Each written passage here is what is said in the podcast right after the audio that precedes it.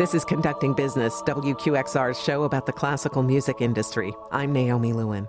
You're hearing the Young People's Chorus of New York City, recorded live in Japan last July. The music is credited to Mamoru Samuragochi, a man once dubbed Japan's Beethoven, but who admitted last week that he had been paying somebody else to write his music for nearly two decades. What's more, his ghostwriter also came forward to reveal that he had been paid rather little and that Samuragochi's hearing disability was all an act. In a moment, we will get two views on the revelations on the Samuragochi case. But first, joining us is Francisco Nunez, the artistic director and founder of the Young People's Chorus of New York City. The piece we've been hearing is Requiem Hiroshima, which you performed during a Japan tour last year. What was your reaction when you heard the news last week that its composer is not who everybody thought he was? Well, I was very surprised. I was saddened actually because I had received texts and Snapchats from all the singers. They were just dumbfounded and upset actually. He had won our hearts with the story. You know, it seems to me that music is always about the way you paint the picture around the actual music. And the picture was painted around Samuragochi. And NHK, uh, where he was composer in residence, they asked us to sing this piece. And he wrote it for a young boy who was 15 years old who died from, I believe, leukemia, well, definitely based on cancer from the bombings that was inherited by family. So we felt a real connection being that we were singers ages 15 to 18 when we met him on stage after the performance, we were crying. And then he came backstage and worked with us. Of course, everybody was always surprised why he was able to walk up the stairs and he was able to give us, you know, and, and speak a little bit to us. We wasn't we weren't sure what was going on, but we didn't pay too much attention to that. Did you ever have any doubts about his authenticity? Given no, the look, you know, he's got that flowing hair and the sunglasses or the glasses. Actually, no, we never we never gave it any doubt. You know, we didn't understand it. We weren't sure if he was completely deaf or half deaf. We weren't sure he was visually impaired or fully blind. That's the one part we never understood, and we thought it was just uh, lost in translation and what we were understanding. And then when we did meet him, you know, we all said, "Wow, he was able to see us, and he was able to was he able to hear the piece or not?" Because he did speak to me. And what did he say when he spoke to you? It was in he wasn't speaking in Japanese. It was through a translator who was saying it was very beautiful. He's so excited to be here. He did a great job, and that's as much as we thought. So we thought he was just, you know, hearing impaired and not necessarily fully deaf. Did you hear his speech pattern? Did it sound like somebody with hearing impairment? I did hear his speech pattern. It did not sound like someone with hearing impairment at all. Um, most... The only thing that I would say that would, I was speaking to my pianist, John Holden, when we were rehearsing the piece it did seem that it was unusual because if you look at the choral piece itself, it's, it's written in two different kind of styles. Some of it is kind of baroque, uh, you know. So it, it gave me a feeling of like it was written on either two different days, or maybe some, you know, some people had some advice to give him because it seems very unusual in the style. It's very neo-romantic and neo-baroque to me. And if you hear it, you, you'll see that. So I would always ask my pianist. That's interesting where he's going with this. How did his music come to your attention? Because this is not a composer who was at all known in the West. We were invited to sing and, and tour in Japan and to give our Tokyo debut. Now, we've been to Japan several times before. We went in 2005, represented the United States in the Seventh World Symposium in Kyoto. And at that time, we were introduced to Japan. So we've been invited since then to give two summer tours of Japan where we've toured 32 cities. Then this past summer, we were invited to go back to sing with the Tokyo Philharmonic, as well as to give our Tokyo debut at a major concert hall. We had met someone in 2005, Sakamoto, who was a conductor himself and a writer for a, a choral journal. He performed the Hiroshima Requiem. He was the only choir to ever perform it, and he asked me would I perform it as the only Amer- as the second choir only to perform it and to be an American choir singing it, which we thought was you know a little bit overwhelming for us to sing a piece called The Requiem Hiroshima, being that we are American children. So we had agreed to do it when I received the music. I thought the music was quite lovely, and I thought that the concept was incredible. This man was dedicating it to this young boy who had just recently passed away. NHK came to us and gave a whole big interview. We were on television from the United States in Japan saying that we're going to sing this. At one point, when we were in Hiroshima, We were in front of the, the memorial, in front of the museum. We had sung part of it, and all the children were singing it and dedicating it. And, you know, it was very personal. No one knew we did this, but we did that. So the piece became very personal to us because we thought we were becoming part of the culture and understanding what's going on. But you said it seemed like it was written in several different styles. What was it musically about the piece that you liked? Musically speaking, it was it's a very simple piece. There's nothing that would make it stand out as a masterpiece for me. But it was, you know, the vocal writing was fine. It was nice voice leading, and it's very pretty. It's very, it was something that would capture the audience's imagination. But if anyone else had given me this piece of music, I would not say, "Wow, this is a, an incredible piece of music." Are you going to keep this piece in your repertoire now? Well, this is the big question. We're, we're asked to do the American premiere, and we are slated to do the American premiere on March 26th here in New York City because a choir from Hiroshima is joining us for a concert. And now we're debating whether we should do it or not because how do we attribute the piece? And what is your suggestion? Do you think we should do it? I'm not programming your season. that is a big question. We're trying to figure out. I have received many emails from Japan asking me to no longer uh, perform his piece of music. Really? And how about the people who are putting on the concert and the, the choir from Hiroshima? What are they saying? We uh, we haven't asked them because uh, we're going to share a program. They're going to sing their set. We're going to sing our set. They're our invited guests. So, so we're we're debating it here. Our artistic team is debating it. Would it be insulting, and would it, or would it be, you know, is it just a piece of the children are saying to me, it's a piece of music we enjoy singing. So musically speaking, it, it's interesting in that way. And you could probably fill your hall just on the controversy around it. well, I'm not sure that's the kind of controversy we want to do, but the children are prepared to sing it. We've been working on it. So that is the big decision we, we have to make very soon. And how do the children feel about it now? They're saddened that they were, you know, taken in that way. But at the same time, they, they like the music and they like they like the idea of singing a, a very original piece in Japan and but I'm not sure how they completely feel. I don't think they actually understand. Honestly, even I don't. I don't actually understand what happened here. You know, so someone is able to deceive so many people for so long. It's just I'm not sure. I understand that. Well, thank you very much for joining us. No, thank you so much, Naomi. Francisco Nunez is the artistic director and founder of the Young People's Chorus of New York City.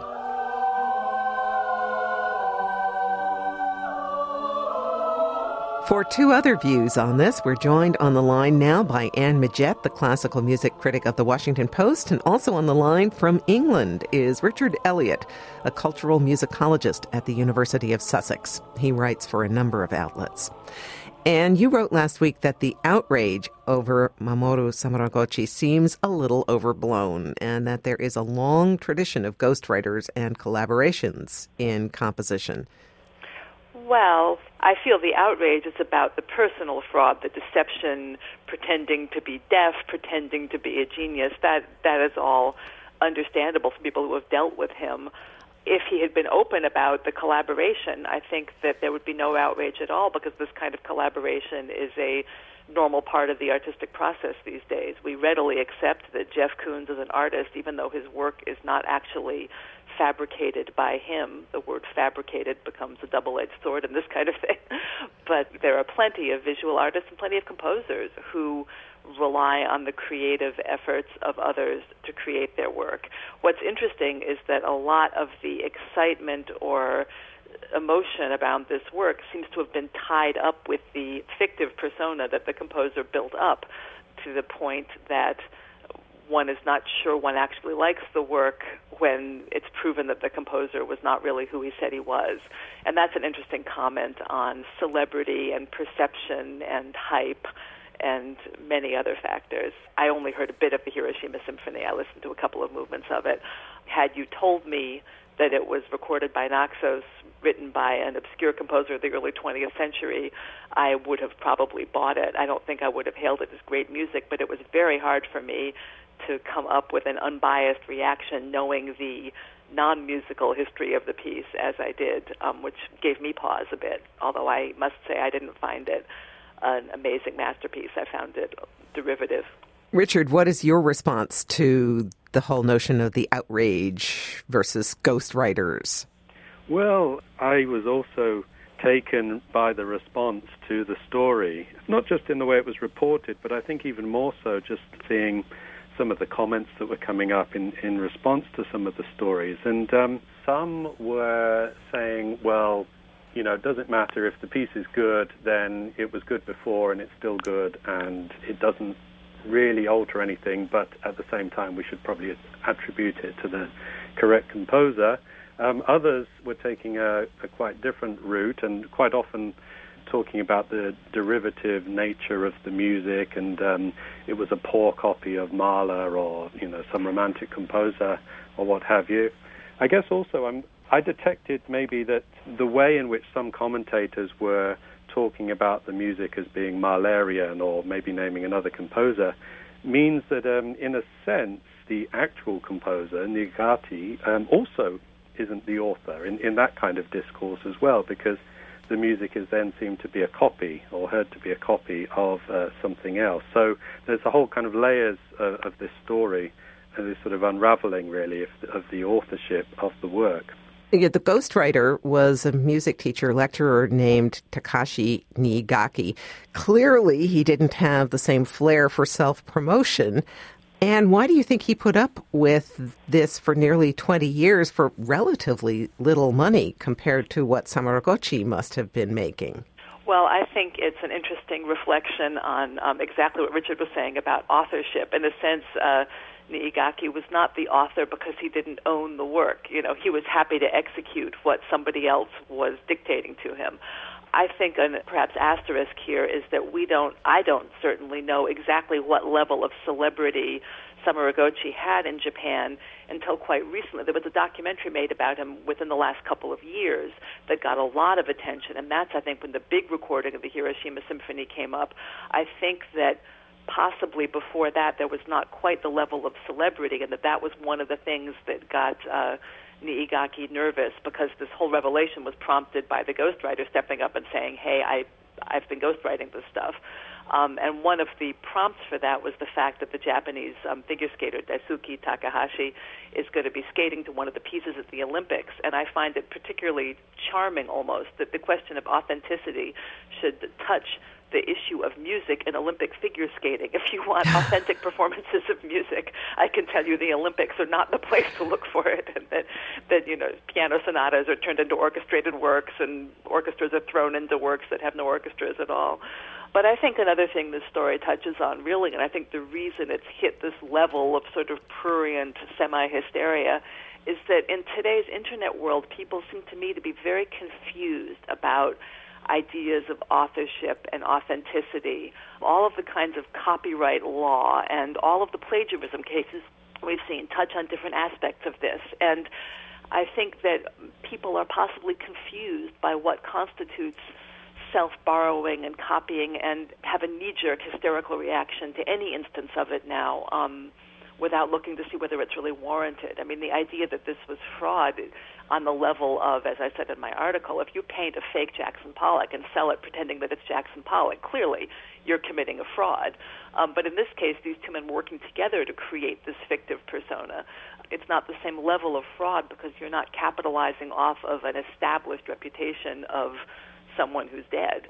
Richard, you suggested a parallel to the Milli Vanilli affair in all of this? Well, yes. I mean, it, partly because the Milli Vanilli story is, is, is, a kind of classic landmark in, in that story, but there, there are many, many other examples. But um, in popular music, uh, I think it's become kind of accepted uh, on one level that, you know, what we're hearing is a fabrication, that actually the authorship that goes into making contemporary popular music is authorship that takes place in a recording studio, if that's not too old-fashioned a way of thinking about it, because of course it, it could be anywhere now, and that that authorship goes, you know, far beyond the composers and the lyricists, and involves all kinds of technologists, engineers, producers, mixers. You know, it really is, uh, to use the, a word that Anne's already used, it really is a process of fabrication as listeners, we like to listen past all of that stuff. You know, on the one hand, we know that there's, there's all these people involved. Um, and on the other hand, I'm sure that you know that we like to sort of forget that they're all involved and to think uh, that there's some kind of connection between us and uh, a putative composer or, or author, if you like, of the work. Um, I mean, yes, the, and, and um, furthermore, there are arbitrary conventions of what we accept in that, because Milli Vanilli, they lip synced, how horrifying. And yet, anybody who's watched Hollywood musicals nobody is outraged that Marni Nixon was Natalie Wood's uncredited voice in West Side Story, that Marilyn Horne was Dorothy Dandridge's uncredited voice in Carmen Jones.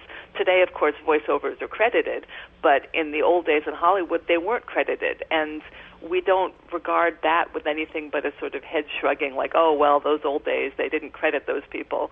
So I oh, yeah. On the other hand, uh, Dorothy Dandridge was not going out on tour with the voice of Marilyn Horne coming out of a loudspeaker behind her and, and singing for live audiences. So there is somewhat no, of a difference. Enough, but but as far as the suspension of disbelief, the idea of authenticity, I'm not I'm not justifying Milli Vanilli. I'm just saying that you know that people accept certain conventions of when they ought to be horrified and when they ought not to be horrified.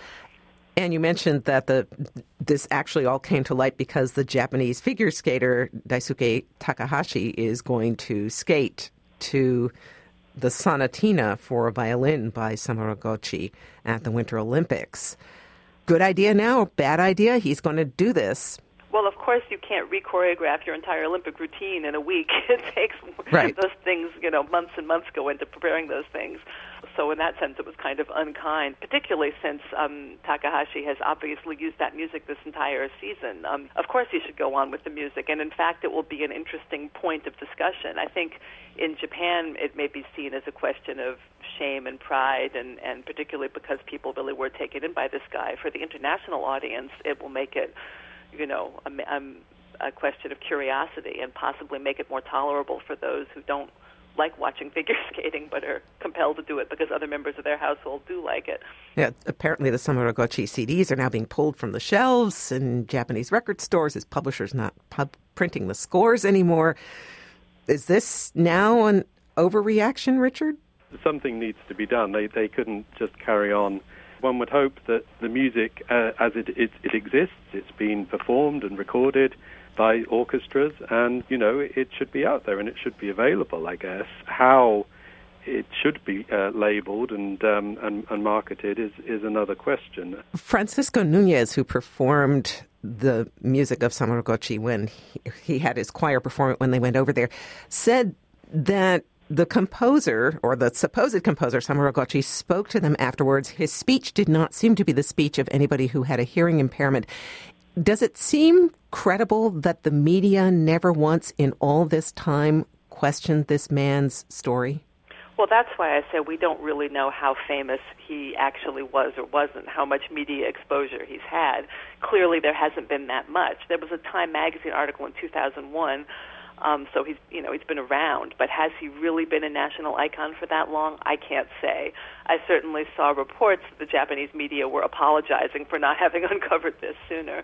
Um, it, it is a, uh, uh, mea, what, how do you say? It's a indictment of arts journalism in general that I think a lot of arts journalists don't tend to ask beyond the uh, the the facade. Although, of course, it's very ill mannered if somebody is told if you were told someone is deaf to say, "Are you really deaf? Can you hear this?" you know? But uh, but as far as the media not having unasked, uh, unmasked him in all this time, I'd like to know h- how much media attention he's had and how much time we're talking about. Uh, I mean, there's a, a, he's issued a statement today, hasn't he? Um, yes. Um, uh, saying that. Uh, saying that his hearing has now improved yeah. but that he had been unable to hear when he started paying to have this music written. and he now says he's. he said, I feel deeply ashamed of myself for living a false life. I also apologize to Mr. Niigaki, whose life went wrong because of complying with my demands for 18 years. Yeah, so, I mean, again, you know, I, I was struck by, um, by, I guess, a tone that came through some of the stories that seemed to imply that there was deafness or non-deafness and, uh, and no kind of shades in between. And I did feel, well, it would be useful to know maybe a little bit more about that because, um, you know, it could well be that there was um, some kind of serious issue there. You know, I think these things are, e- are easy to uh, to see in hindsight, um, and maybe those kind of questions aren't the, aren't the kind of questions that, that are asked um, when there doesn't appear to be a problem. Um, it, and this whole issue of you know attaching a, a name to a work and um, and a story to a celebrity, etc., etc., um, only seems to be exposed as the, the problem that it is when it goes wrong.